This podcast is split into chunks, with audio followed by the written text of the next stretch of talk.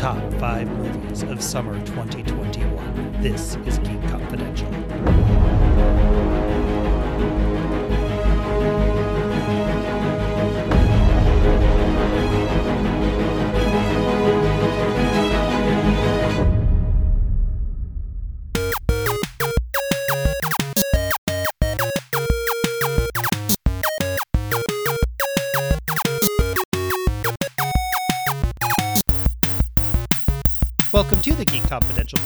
My name is Luke Kerr. Joining me today, Melody Ackles. Welcome, Mel. Hey, hey. Mo Walker, welcome. Glad to be here. Dan Pierce, welcome. How's it going? Pretty good. We are counting down the top five summer movies of 2021. Last summer, we didn't really get a chance to go to any movie theaters because of COVID. This summer, we got to go to some movies in theater if you so chose and felt comfortable doing so. Or there were other alternatives such as Amazon Prime, HBO Max, which released some um, films both either in theaters and online simultaneously, or release them just as online um, offerings. For those who are listening, the criteria for this po- top five podcast is basically the last weekend of April through Labor Day weekend. So any movies that were released during that period would qualify. Mel, let's have you go first. Who do you have at number five? Uh, so let me preface this with saying that my list is based on anything you could watch on stream, preferably for free. I did not make it to any theaters, um, mostly because I live in a state where they're not really worried about anyone else's lives. So um, if it was on stream, I watched it. So there we go. So my number five is a cute little Disney movie called Luca.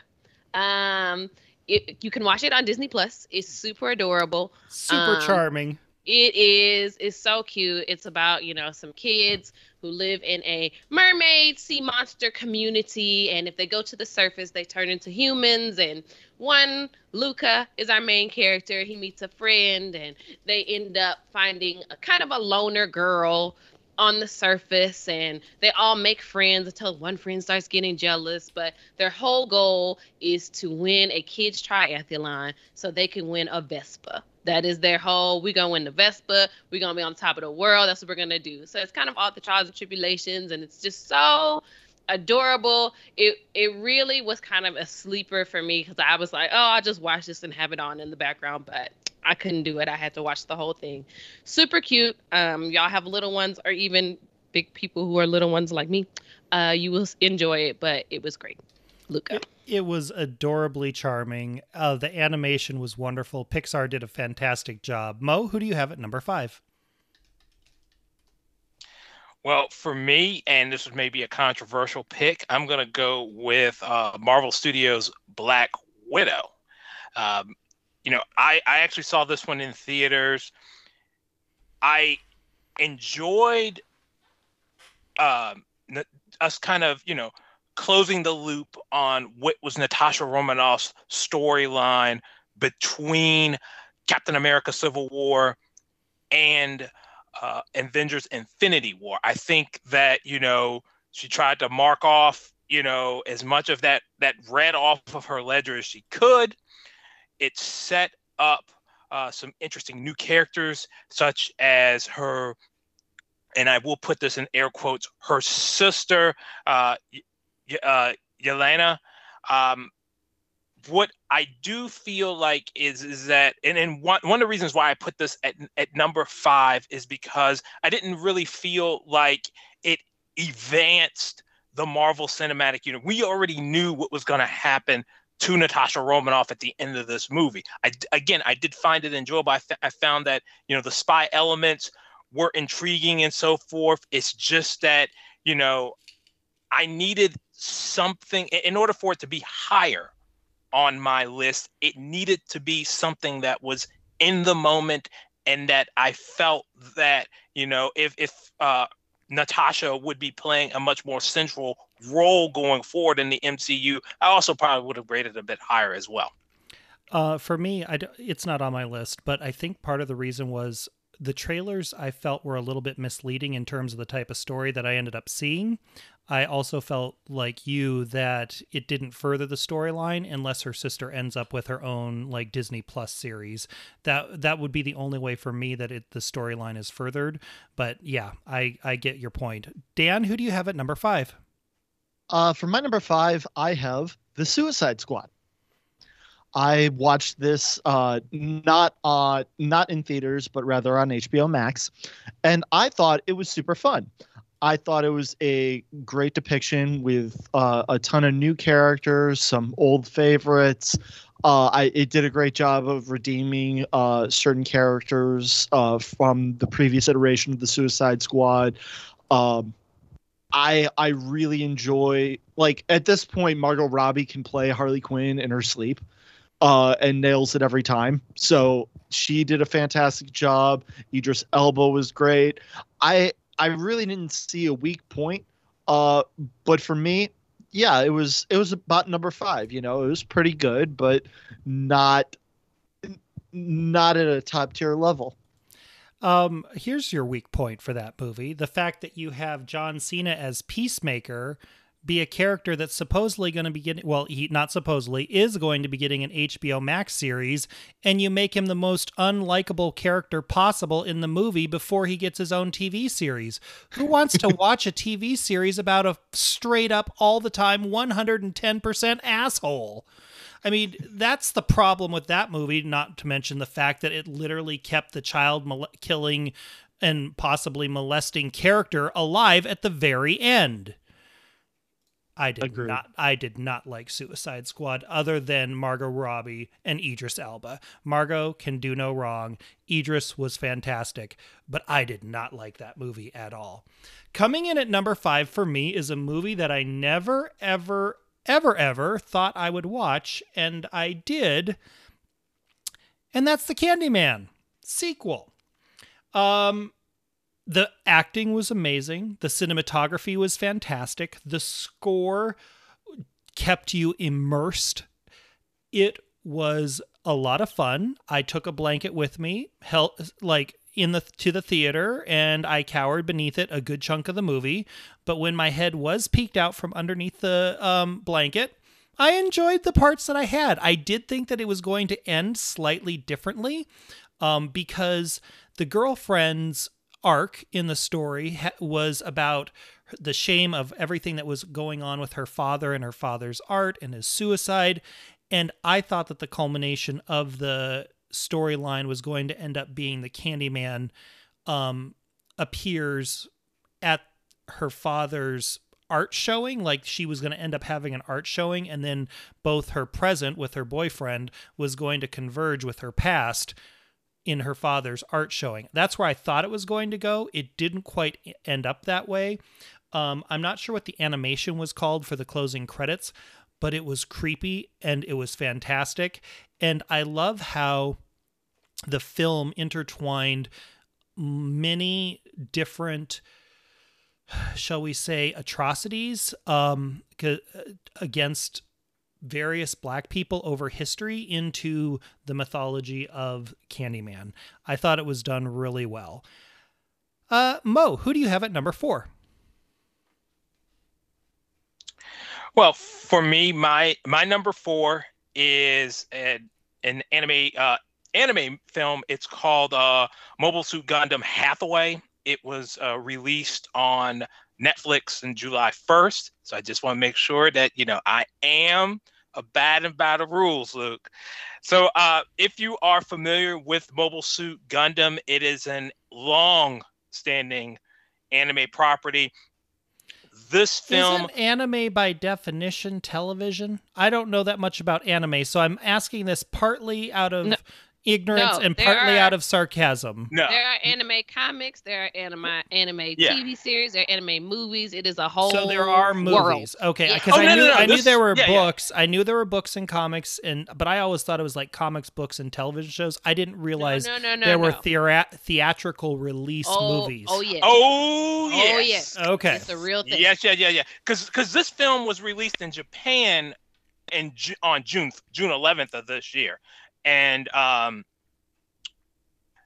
and uh, like I said, Netflix got the release for this particular movie. And it'll probably be here in the states. Usually, typically, what happens is they will uh, release these films in theaters here for do a limited run release, probably about uh, six to eight months, maybe even up to a year after it hits uh, screens in Japan. But for something like like Netflix has been making a really big push with Gundam lately, and and to the point, especially and it ties into this new Gundam Hathaway film, is because Netflix has secured the rights to the original Gundam films, and in the lead up to this, what uh, Netflix is, was doing is is that they they, they aired those they they released those, and the central character of uh, Gundam Hathaway is uh, Hathaway Noah.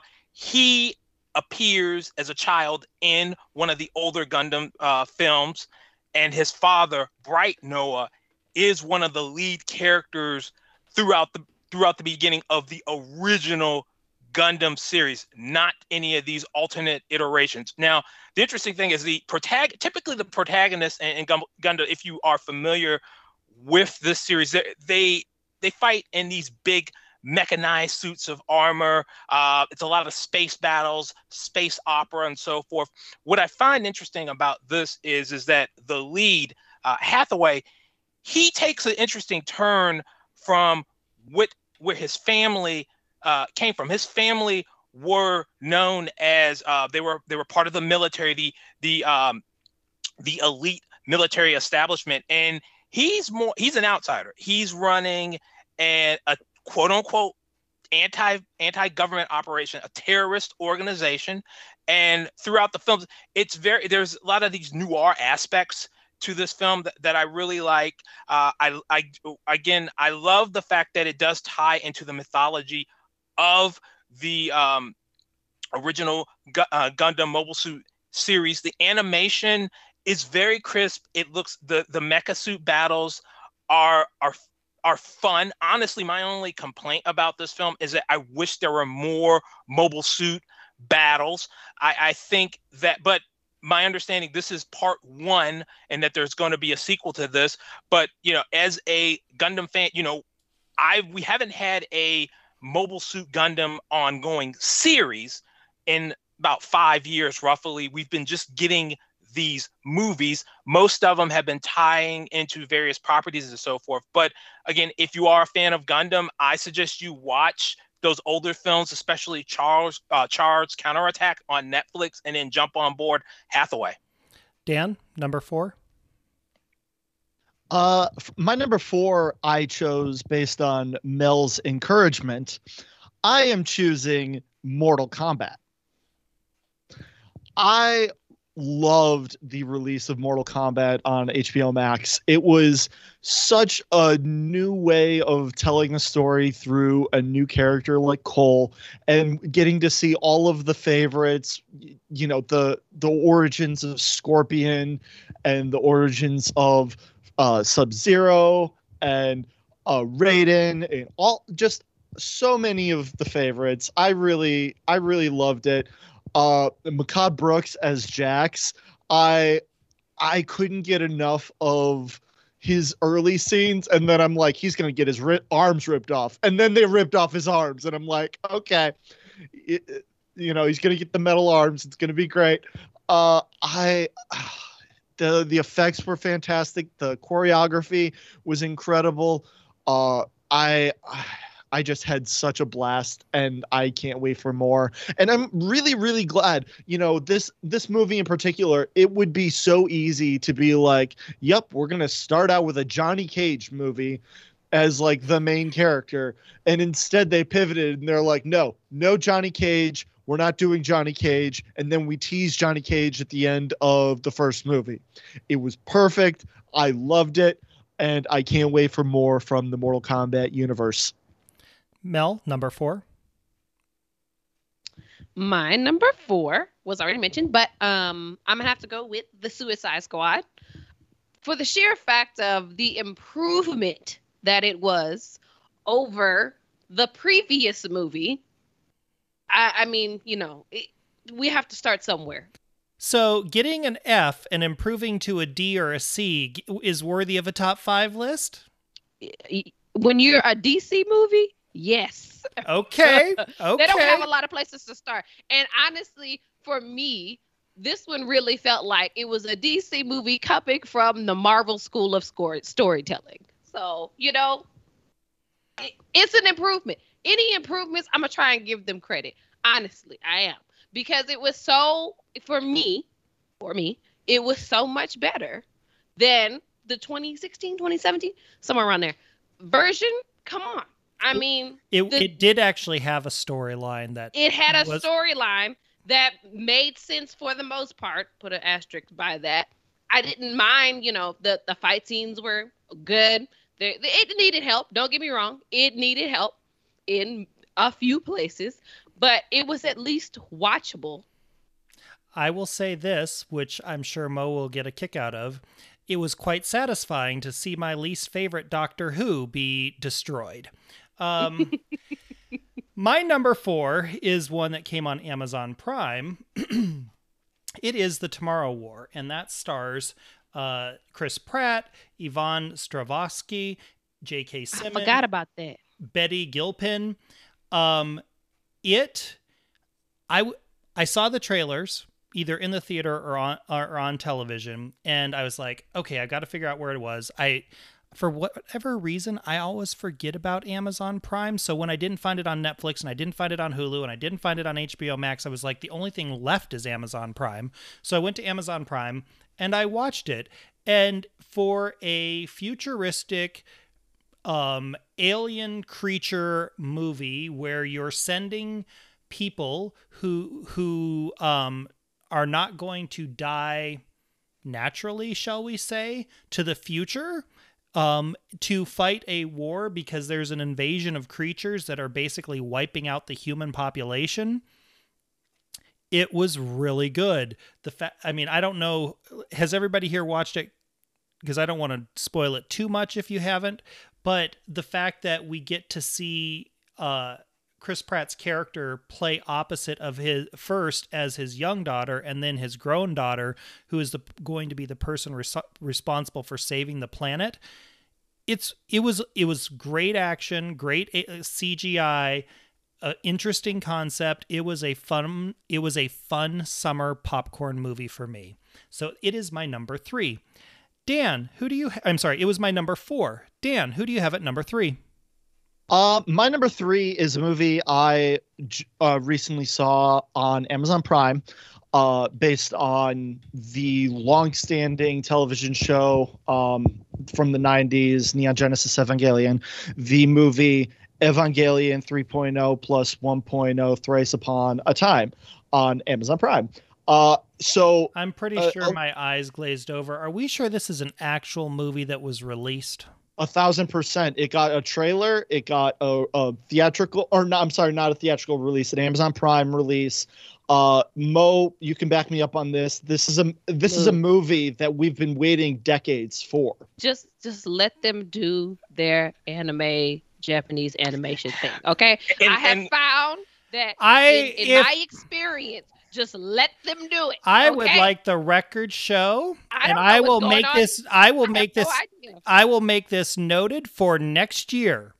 Eh, assuming that COVID is not here next summer, there will be no top five podcast at the end of the year that involves streaming things from a- manga and anime on a podcast about top five summer blockbuster movies. It is a blockbuster. It is a blockbuster It movie. It's in which theater? In It is which it is a the blockbuster movie. U.S. movie summer season. We are It not going.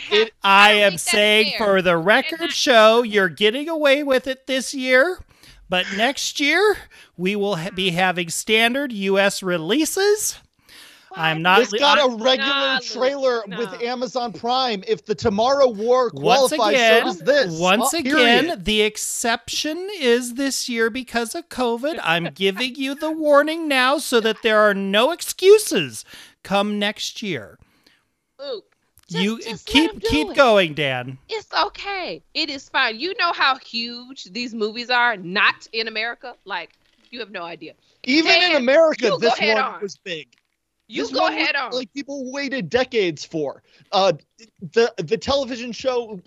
Oh gosh, I I could go on and on about um the show, but Mo will probably be more Please eloquent tell us at it. about your movie Anyway, that was so not released in theaters here. Keep going. It it got released on Amazon Prime, same as Tomorrow War. Anyways, so this movie in particular uh, is the uh, fourth movie in this sort of uh, alternate universe to the television show uh, that was released. Every movie they they really up the stakes and stuff like that. Uh, the the main story is about a kid named Shinji who he's battling depression. His dad is emotionally distant and runs a corporation in charge of uh, protecting the world from w- these uh, beings called angels that are coming down and killing everybody and all sorts of stuff.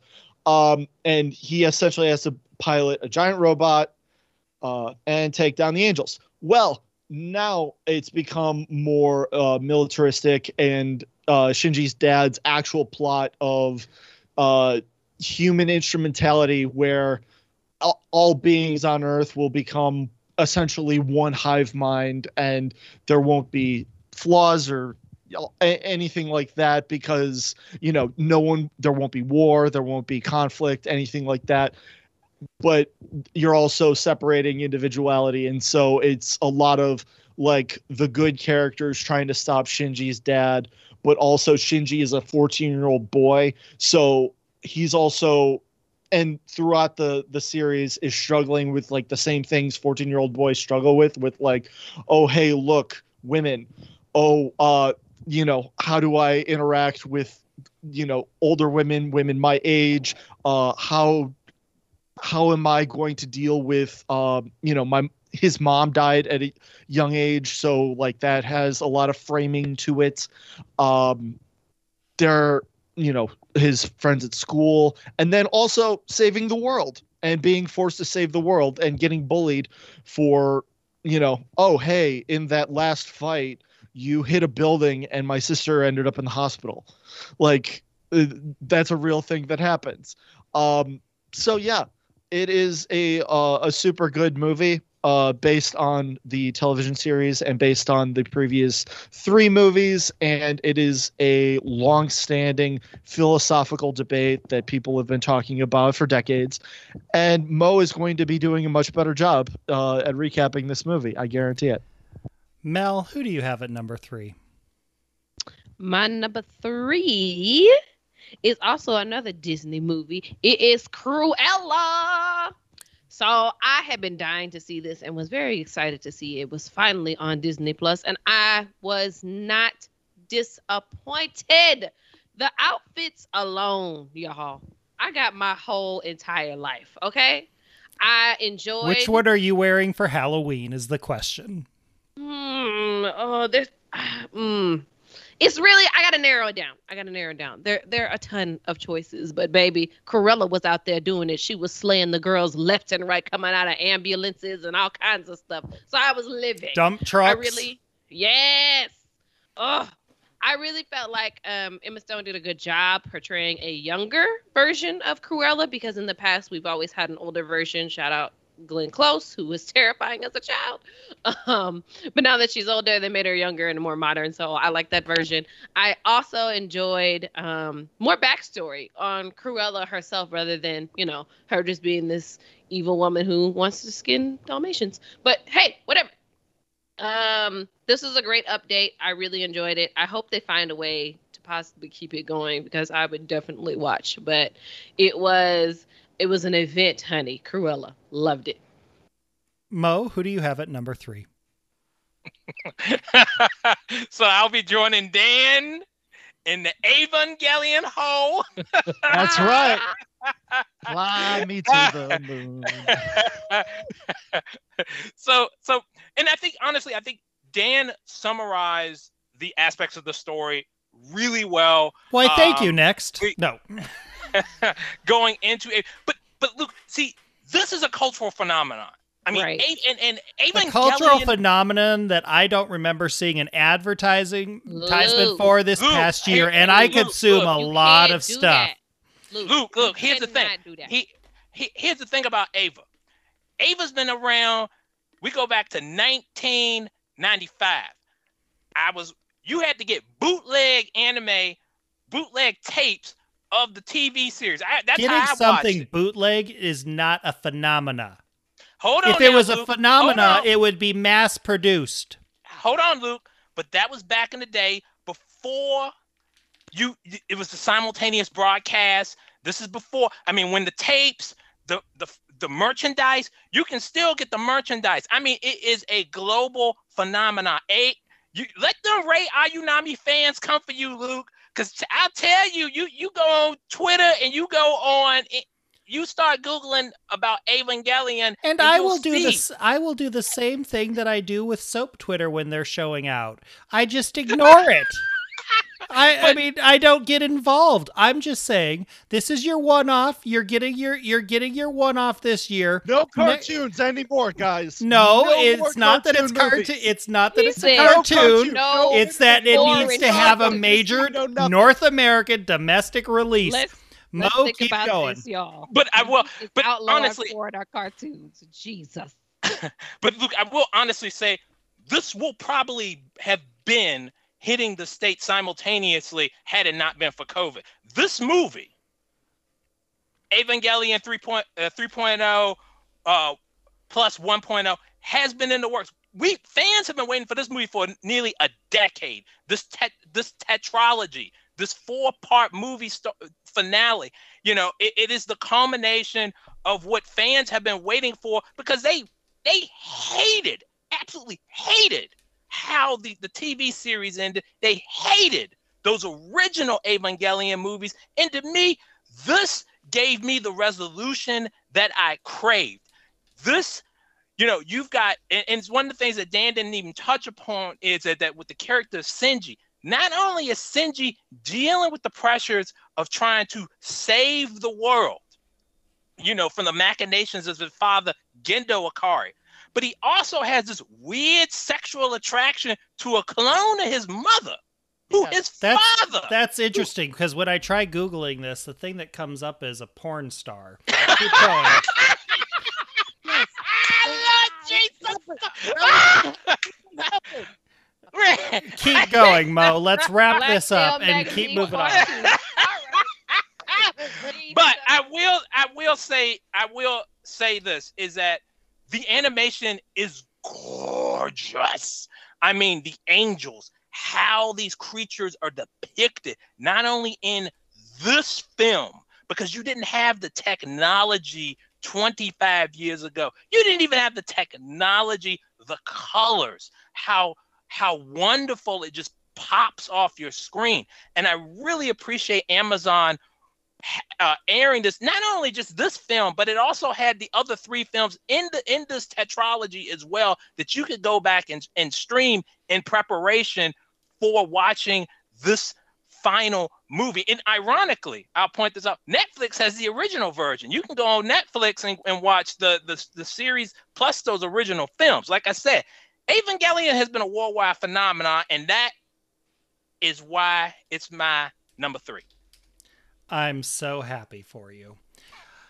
Coming in at number three for me is a movie that actually was released in theaters and is a worldwide phenomenon Fast and the Furious 9. How could you not love this movie? It had every single element that we have come to expect from a Fast and the Furious movie. It had over the top stunts. It, the CGI was fantastic. The action was intense. But most of all, it's always about family. And it was, I believe, the. I can't remember which order it took place, but I'm pretty sure it was the first movie that I had back in theaters after being vaccinated. I had to wait on Cruella for a little bit later because of some travel stuff. So Fast 9 ended up being the first one back and it was a great movie to be able to go into the theater. There was hardly anybody there and just enjoy a movie in the theaters uh, again. It was great. If you haven't watched it, you definitely should. Coming in at number two, Mel, who do you have?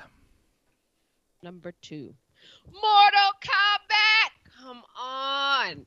As a child of the 90s, there is not, there are very few other video games for myself that top to Mortal Kombat. So getting to see finally after what, almost 20 years? and some change maybe um another live action mortal kombat movie was amazing okay i have been waiting for so long and it did not disappoint i enjoyed it so much it was such a fun movie i really as Dan was saying, saying, you know, you get more of the backstory of Scorpion, you get more of Sub Zero's backstory. But what I also like too is that I had so many flashbacks of playing the game. All those scenes of Sub Zero just whooping everybody's ass, that's exactly how he used to whoop my ass in the game. Okay? That's exactly what used to happen. I was like, oh, this is great. So many flashbacks of just playing the game on a Saturday morning, you know, nothing else to do. I enjoyed it. I also enjoyed um, getting to see a new character. I will admit he was not my favorite, but hey, I got to see all my classic characters. We got to see actual moves and actual um, components from the game, you know, all of their little special powers, their weapons, things like that. And that's really what you need to ask for in a video game movie. And with it being 20 years later, from the last version of a live action movie. The technology has come such a long way. I really, really hope that it gets another movie so we can go further into the games because this one pretty much had the classic characters from the original Mortal Kombat. But I would love to see all the others from, you know, we're on what, Mortal Kombat 12 now or something. I don't know. But I would love to see more movies with more characters. I'm absolutely in, enjoyed it so much. Mo, who do you have at number two? Well, Luke, I have a movie that was in theaters, has been previously mentioned, and that will be The Suicide Squad. Um, I have to say, I've and I've actually watched it not only in theaters but also on HBO Max, because I really think that as what, what comic fans think of The Suicide Squad, this was much more of a distilled version of that. And I, I give a lot of credit to James Gunn because we didn't have, like in the first uh, Suicide Squad, we didn't have distractions like um, the Joker running around trying to eat up stuff. We didn't have Batman, but what we have is we had Margot Robbie uh, reprising her role as Harley Quinn, serving really as the nice connective tissue between the the, the two films. Um, we had um, and I really, really enjoyed uh, Idris Elba as as Bloodsport. And this version of Bloodsport was was kind of different than he was. The, this version of of Bloodsport was he, he kind of borrowed some some aspects of um got of, of Will Smith's character from the first Suicide Squad, Deadshot, and but Idris Elba kind of made made this character his own, and um, and I know a lot of people had some problems with John Cena's Peacemaker, but you know, if you understand the kind of irony of what that character represents in comics, you know, this person who loves who loves um, peace so much that he goes to war. John Cena just in, eh, eh, you know embodies that character so personally and is just such an asshole, you know, on film. But do you want to so, watch the TV series after yes, seeing him? Yes. I'm, he I'm, he gave me no redeeming element which I would even want for an anti-hero as a lead. Well, see, see, and, and but I don't. But that that's the whole point of the Suicide Squad as it's been depicted. The difference, and, and, though, is if you're doing it with Margot Robbie's Harley Quinn, there is always something likable about Harley Quinn. There is nothing likable about Peacemaker.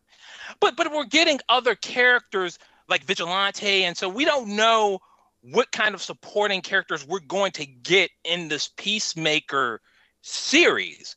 But I I think that if you if you've read like the John Ostrander Suicide Squad comics, particularly uh, you know that run from the 80s and the early 90s, you know his vision of Peacemaker, his vision, this vision of the Suicide Squad, they're not necessarily likable people.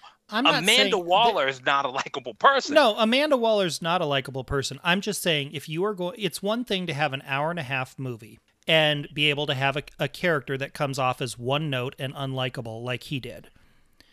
It's an entirely different one to have six season episode, eight season episode, 12 season episode, whatever the order ends up being, and have the character be first introduced in the movie as such an unlikable character. If they had started out with the TV series and introduced him as a TV series and may have had the opportunity to expand on that character a little bit and make it so that there was some kernel of likability in him in the series, so that when he appeared in the Suicide Squad, him being an asshole wasn't completely out of the like the realm of what he's supposed to be, but you already had some sort of positive feeling toward him, that would be entirely different if the series had come before the movie. But to try and introduce a character in a movie as wholly unlikable and then translate that into a TV series, the only diehards that are going to watch that are really heavy duty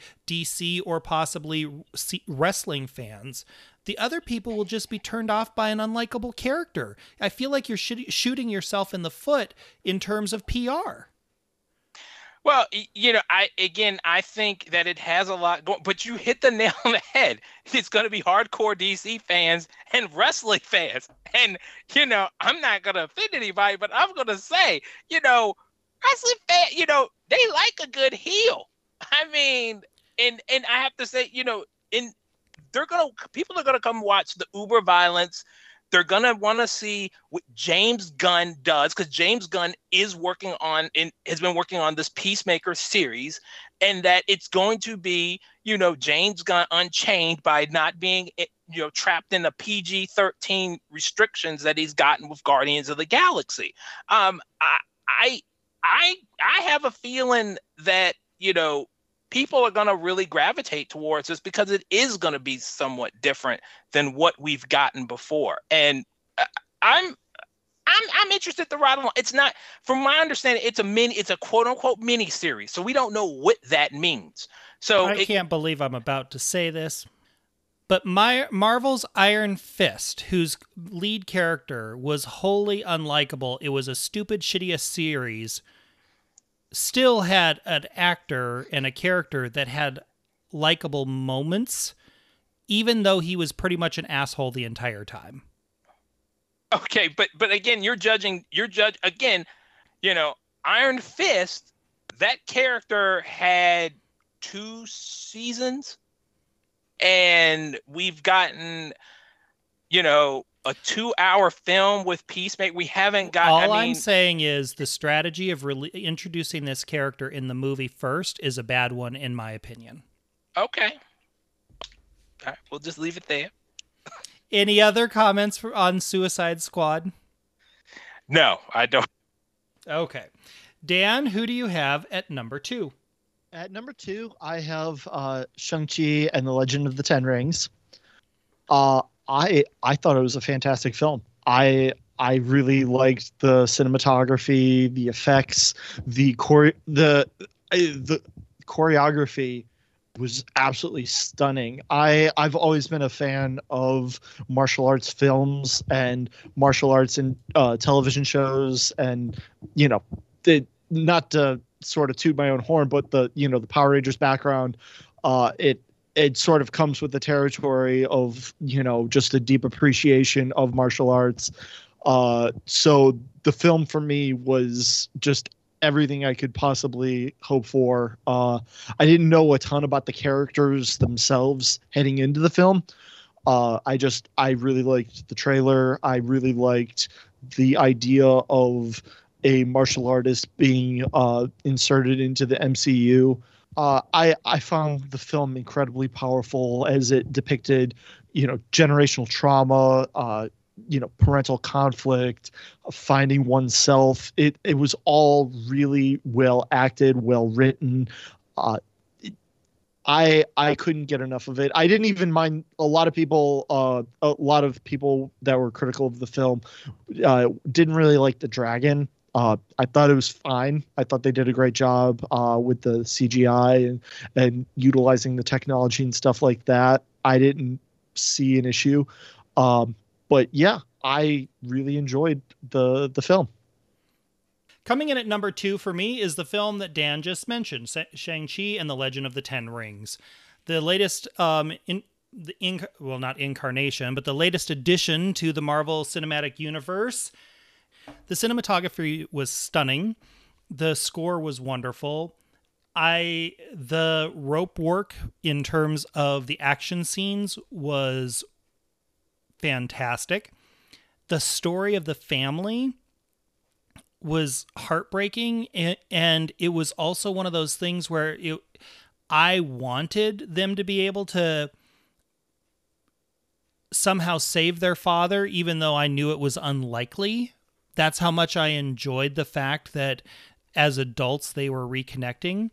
The actress who played the sister sometimes i couldn't see emotion on her face. So she was of all the the fa- familial characters in this in the storyline i had the most trouble connecting with her just because i didn't quite see the emotion but maybe that was what was intended because she was the one who had who had to basically chart her own way as, and escape her father as a child on her own without the help of her brother Awkwafina was amazing as always.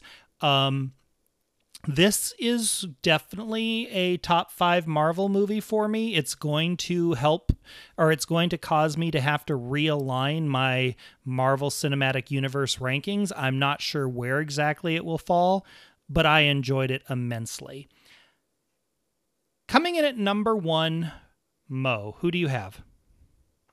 I have Shang-Chi and the Legend of the Ten Rings. Uh, for me, this was my favorite film of the summer. I, I would want to say it's probably going into the summer. It was definitely one of the ones that was mo- I was most looking forward to, and I was really impressed with how much it felt like a summer blockbuster movie and it could have been that even with even without the trappings of the MCU.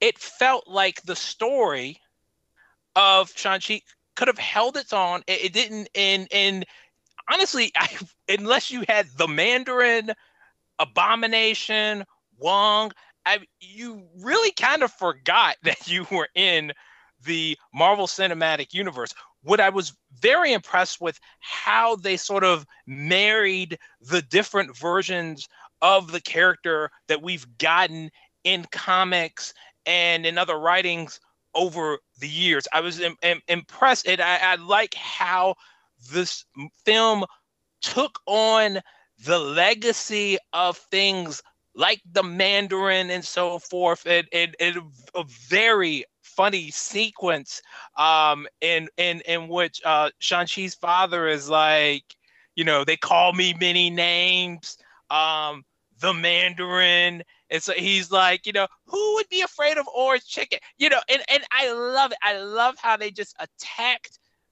attacked that, that, that issue because I was really curious about how how are they gonna how are they gonna handle it? And I think they've done it in such a beautiful way that this is like Dan said, this is a story about generational trauma. It's mixed in with so much. In addition to, you know, the great fight sequences and so forth. Um, eh, Luke, as you mentioned, Awkwafina, how impressive she was is, is Katy. I, you know, for me, I just, I really, up until now, I, you know, I it seemed like Awkwafina was in one of the Ocean's movies, and she was very much a comedian. But I'm curious to see more Awkwafina in in the uh, Marvel MCU. I think I'm curious to see what what Katy will bring. You know, when when she when she meets you know up with Doctor Strange for real, and and, and when she appears did, with Captain Marvel. So did you did you leave that film wondering whether or not she should be a romantic interest for him or remain just his best friend? Because I was very conflicted walking out of the movie with that. You know, I was sort of conflicted about whether or not Shang-Chi and Katy should be a, uh, a couple um, at the end of the film. And part of me feels like, well, let's just see how things develop. Part of me realizes that Marvel, the MCU films, they're not really good at couples. I mean, I feel like she's the new Pepper Potts. I wouldn't go. I, I in wouldn't terms of there. like, in terms of like, I feel like if they do end up romantic, it's going to be eight movies from now. you know, I wouldn't. I, well, I don't know. I mean, with the way Disney renegotiating them contracts, she may not have eight films. So, um, I I say let's see what they do at the second one. I'm and, and I'm obviously assuming that there will be a second one. I mean, they'd be foolish not to have an additional um film. And and my God, they really did set this up. What one of the other things is their interpretation of the actual rings themselves, which I think was while they were slightly generic, sort of energy based rings, which is very different than if you know your Iron Man comics and so forth. The the ten rings of the Mandarin are these different power rings with these different um, different powers. I think visually, it it makes for a cool toy. I think. Also, I think that in terms of just you know we need a new kind of. I mean, you can't go back to do rings after the Infinity Gauntlet. I mean, so I, I, really think that this this movie uh, stands on its own.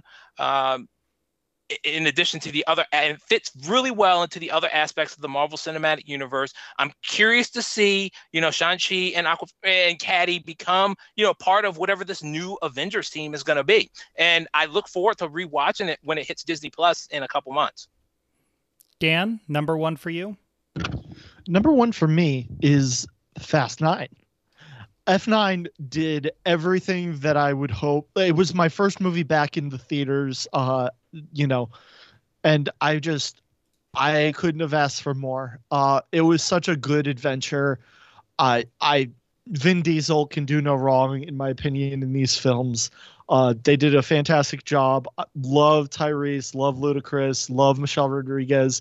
Seeing Jordana Brewster and Michelle Rodriguez kick so much butt and have these impactful conversations and scenes together was really really cool. The return of uh, Sung Kang's Han was I I, I I've been I mean we as like a collective internet have been begging for justice for Han ever since he was killed uh, during Fast or Furious Seven, but also Tokyo Drift because timeline.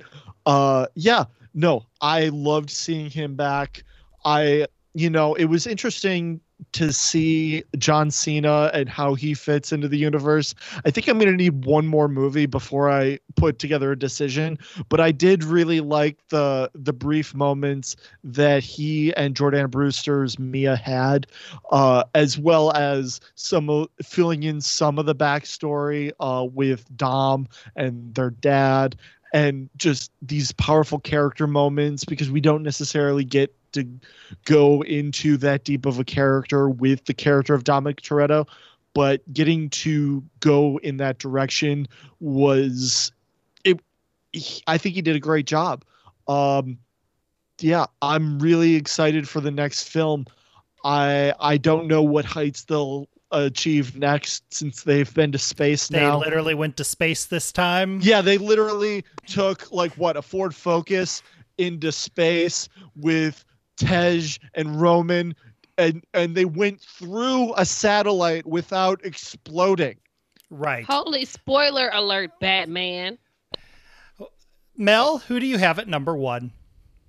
My number one comes from the horror world. It is The Conjuring 3 The Devil Made Me Do It. Uh, I am a big fan of the Conjuring movies because I think they are still one of the few horror movies that are still around. I think American based horror movies, I will say that, um, that are genuinely scary. Um, so that's why I continue to watch them. The third go around was no Um, different than the others, I will say it was still scary. Um, the f- opening scene is full on possession, so that's how you open a movie. Uh, of course, the story follows Ed and Lorraine Warren. Lorraine was a medium. Uh, she recently passed away, which is very sad. But it follows their tales over the years. This go around, um, they were following a young boy who had been possessed. Um, they uh, do their thing. They try to, you know, exercise said demon from the little boy. The demon ends up jumping into a young man, and after that, literally all hell breaks loose. Okay. Um, Lorraine, who was very strong in her day, um, you know, always does her best to try and communicate, to try and get to the bottom of things. Uh, I love the team of Vera Farmiga and Patrick Wilson. They do a great job as Ed and Lorraine and Patrick Wilson, who I think really has found his niche in horror, which is interesting because he's been around for a really long time. So the both of them together as Ed and Lorraine, I love it every time. In this movie, poor Ed, Ed got his ass handed to him left and right, but it was really great. Uh, I do enjoy that whole universe, the Conjuring universe. I cannot watch the only movies I can't watch are the um, Annabelle movies because I don't like dolls. That's just a preference. I can't stand them. I'm not watching that shit. But everything else, I love. Um, Conjuring Three was great. I can't see, can't wait to see what they come up with next for the next go around because you know there has to be another movie somewhere. So horror fans, if you're out there, you gotta be. Please check it out. It was great. Coming in at number one for me is a movie that has been mentioned already. It's also one of the things that I plan on buying myself for Christmas. One of the two things. I want a Sonos Roam and I want a DVD edition of Cruella. Cruella was epic.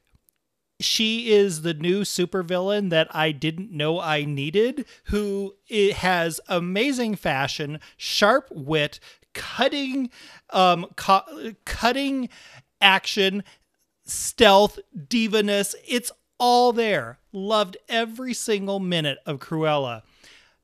I'm uh, Mel summarized a lot of it when she talked about Cruella, but I want to bring up one thing that wasn't mentioned, which is Emma Thompson as the Baroness. Oh my god. Emma Thompson playing the villain who you weren't sure if she was a villain, but then you found out that she's a villain was flawless. Emma Stone playing opposite of her, those two going toe to toe, was the rivalry I didn't know I needed. The fact that we got the backstory to her henchmen and how they end up driving the truck for that is in the animated movies was fantastic. The fact that we got to see her evolution from a child and how she was into fashion and how she grew up and matured was great. I loved every single thing about this movie. I intend on getting it on on DVD. It's sort of like if Kylie Minogue has a record or Reba has a record, rather than just stream it on Spotify, I'll also buy it just to support the actor or the singer.